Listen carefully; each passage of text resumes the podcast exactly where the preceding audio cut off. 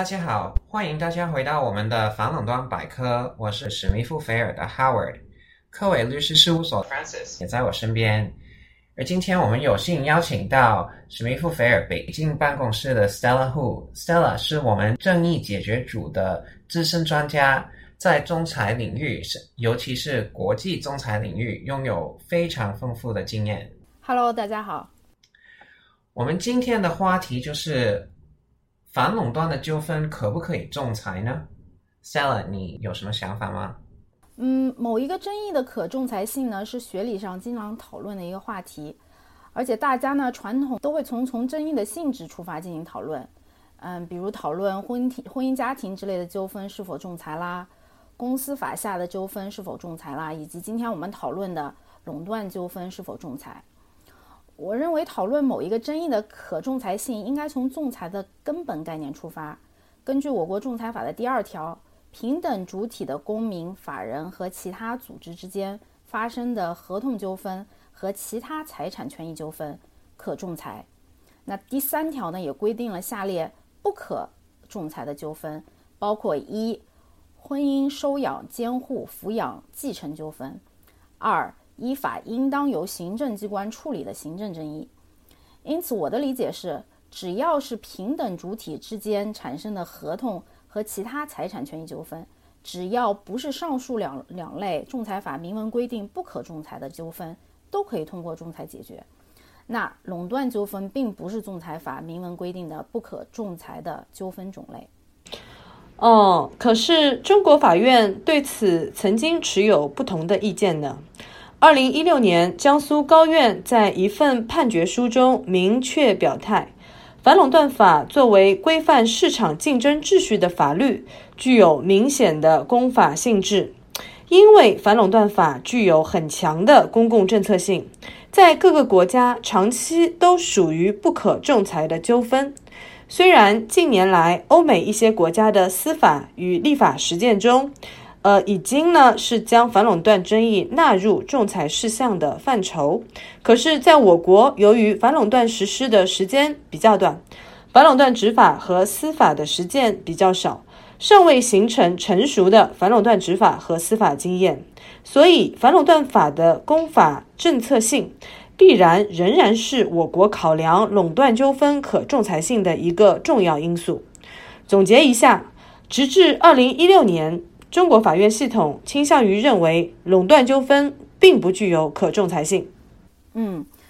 嗯，我我觉得在判定垄断纠纷是否可以仲裁之前呢，有必要先区分一些基本的概念。那第一组的基本概念呢，就是涉及公共利益的立法以及法律规定由特定执法机关监管的行为，是否完全排除了私权利的救济？那我认为这个答案是否定的。例如，公司法对公司的设立、存续、治理等问题都进行了明文规定，并由工商局行使执法权。但同时呢，公司法也规定了公司违反公司法也承担民事赔偿责任。那又如呢，证券法规定了证券公司和证券发行人公开发行和交易证券等问题，保护了大众投资人的利益。这些问题呢，由证监会执法。但同时，证券法也规定了投资者可以提起虚假陈述等证券民事赔偿诉讼。同理，我国的反垄断法第五十条也规定了，经营者实施垄断行为给他人造成损害，依法承担民事责任。因此，即使反垄断法有很强的保护公共利益的性质，但我认为它不完全排除当事人寻求私权利的救济。第第二组基本概念呢是是否只有合同纠纷才可以仲裁？这个概念的答案也是否定的。我刚才提到了仲裁法第二条明文规定了。除了合同纠纷以外，平等主体之间的其他财产权益纠纷也可以仲裁，侵权责任可以仲裁，也是最高院有明确案例支持的。第三组概念呢是是否某些私权利的救济必须在法院提起诉讼而不能仲裁啊？那这里呢，我觉得就要结合立法和当事人约定的个案分析了。至少我认为反垄断法第五十条并没有强制规定由垄断行为导致的当事人的损失。必须通过法院诉讼寻求救济。嗯，谢谢 Stella 那么专业的分析。那么事实上呢，近年来呢，中国司法系统的态度呢，也是在发生转变的。二零二零年，在山西昌陵诉壳牌中国滥用市场支配地位案中，仲裁条款的有效性再次被详细讨论和分析。一审法院认为啊，本案构成滥用市场支配地位。那么，滥用市场支配地位的行为呢，与原被告之间履行经销商协议并没有关联。所以呢，本案纠纷并非因原被告就履行经销商协议而引发的争议，并不适用双方所约定的仲裁条款。但是，二审法院和再审法院啊，本案的再审法院呢，就是最高院。则认为，呃，山西昌林公司提出的有关请求确认壳牌公司实施滥用市场支配地位，并请求其停止滥用市场支配地位行为等诉讼请求及理由，与双方之间签订的经销商协议约定的特许销售权利义务内容存在密切关联，所以双方的纠纷实质上仍然是属于因履行经销商协议而产生的争议。而经销商协议第二十二条约定的仲裁事由为因本协议引起的任何争议，所以呢，认定仲裁条款是有效的。哦，Francis，但是我记得二零一九年年底的时候，好像有另一个案子，最高院就垄断纠纷的可仲裁性这个问题给出的答案可是不一样的哦。嗯，Harold，你提的这个案子应该是二零一九年十二月一日的一个案子，是。呃，国网上海市电力公司诉 Viscus 株式会社垄断协议纠纷一案。嗯，在这个案件中呢，的确最高院认为这个纠纷不具有可仲裁性。啊，我也记得这个案子。呃，我记得这似乎是一个垄断协议的纠纷。是的，原告国网上海市电力公司呢，曾购买过被告 Viscus 的光缆产品。那 Viscus 呢？当时被欧盟反垄断执法机构调查，并认定呢，一九九九年到二零零九年期间呢，Viscus 与其他的竞争者达成并实施了光缆产品的国际卡特尔。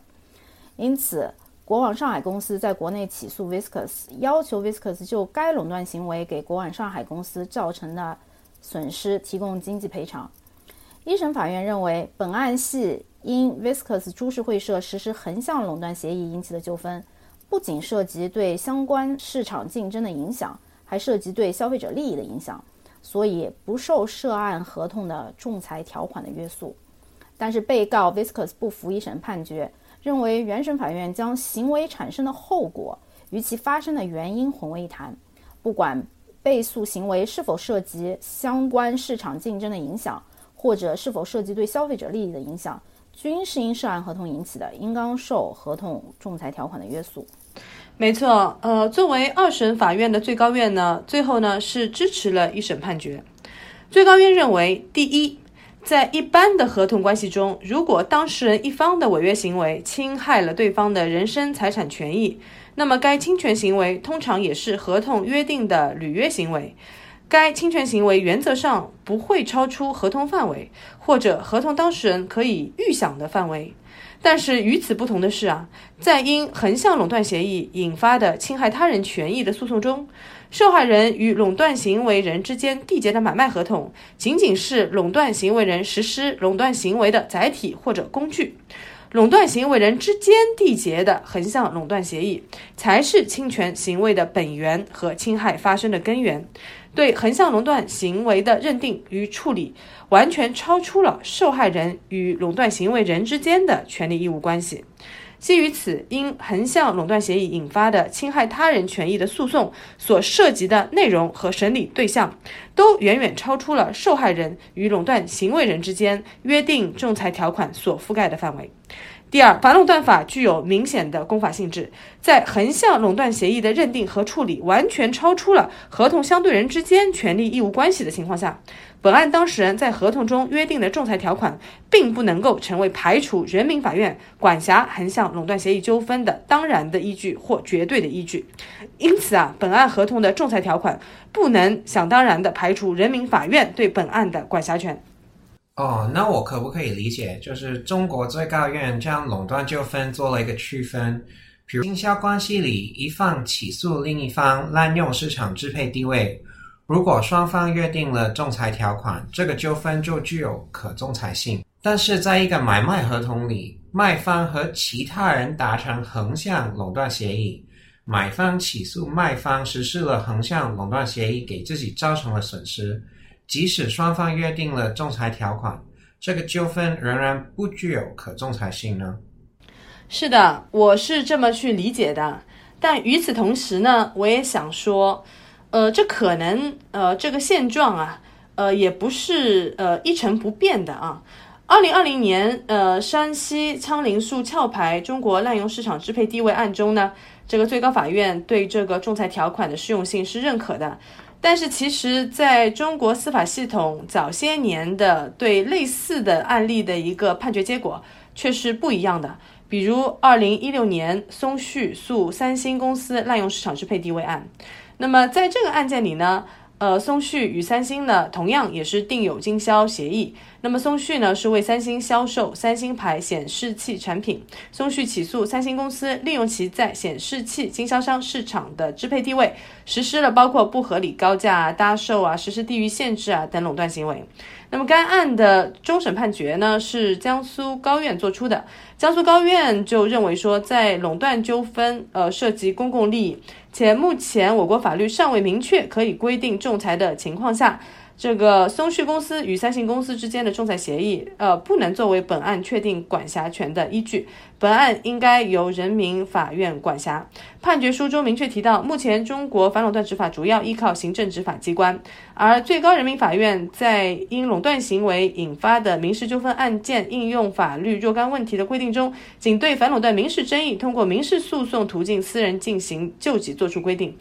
呃，所以呢，言下之意啊，中国反垄断执法呢以公共执法为主，私人执法为辅，仲裁并不是当下合适的解决反垄断救急的渠道。但是，二零一六年到这个二零二零年，四年过去了，中国的司法体系也改变了当时的认知。通过这个山西仓林素壳牌滥用市场支配地位案，明确了至少和滥用市场支配地位有关的反垄断纠纷是具有可仲裁性的。呃，所以呢，哪怕现在和垄断协议有关的纠纷，可能呃并不具有可仲裁性，但是呢，我个人认为这也不是一成不变的。Howard，您是欧盟的反垄断专家，在这方面有什么欧盟的经验可以和我们分享吗？嗯，其实，在欧盟呢，欧盟委员会作为执法机关呢，是不需要通过法院或者仲裁去做作为执法的途径。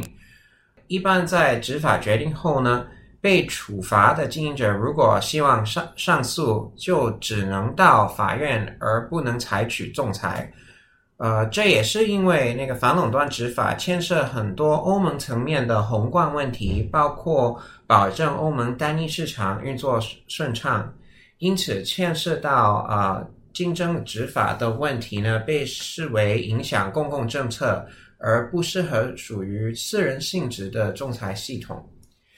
但是，除了在呃公共执法的层面以外呢，其实仲裁已经被广泛呃应用于解决私人纠纷。呃，在一九九九年的 EcoSwiss 案件中，欧盟的法院就初次考虑了如何执行一些牵涉反垄断法的仲裁判决，从而算是默认了反垄断法问题可以通过仲裁决解决。直到现在，欧盟方面其实已经大致上认可了垄断协议以及滥用市场支配地位的问题，皆可以交由仲裁庭解决。而且反垄断相关的仲裁已经是非常常见的了。嗯，Stella，呃，你作为呃仲裁领域的专家，您是如何展望反垄断纠纷在中国的可仲裁性呢？嗯，今天我们讨论的几个近期的中国案例呢，我觉得是有典型意义的，而且我认为呢，也体现了中国法院对仲裁作为平等主体之间之间约定的纠纷解决方式的认可和支持。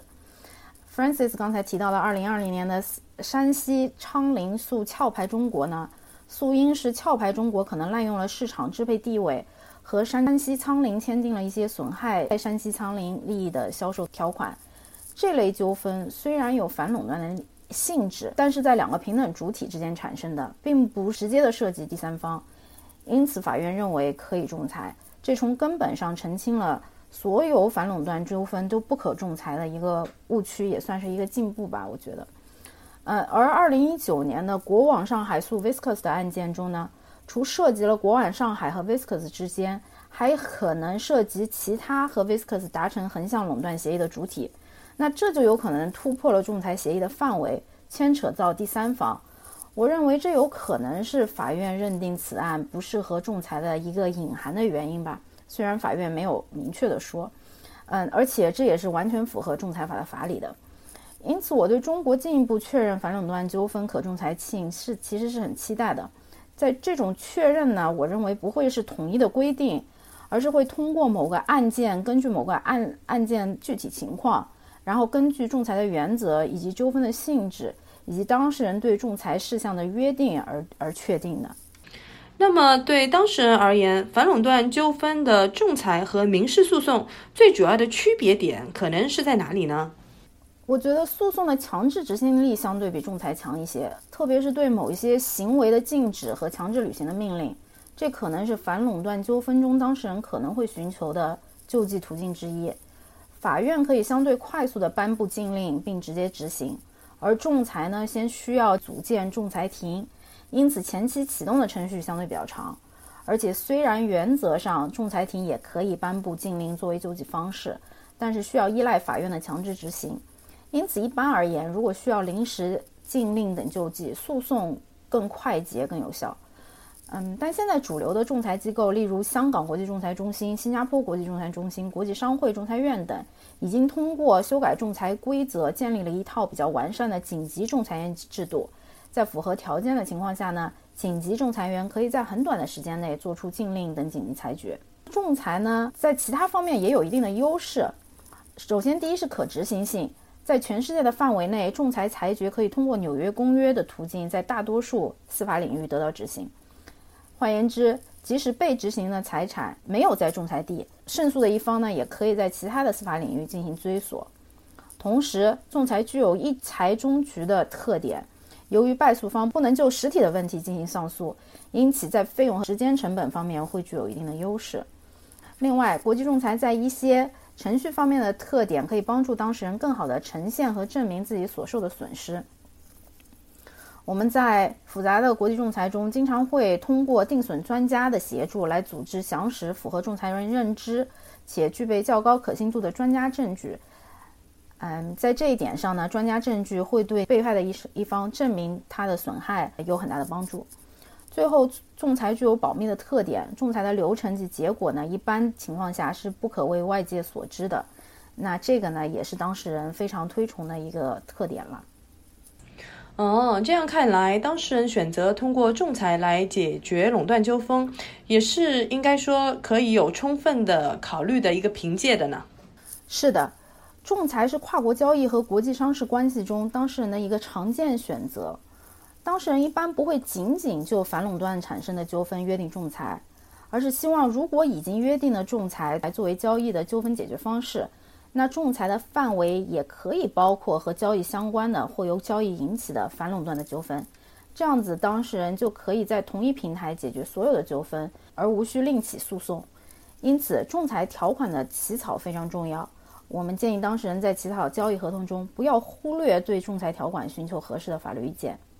嗯，感谢 Stella 给我们带来的专业分享。相信今天的内容呢，对于大家会有一些启发。在面对不同的垄断协议和纠纷类型时，可否仲裁这个问题的答案是不一样的。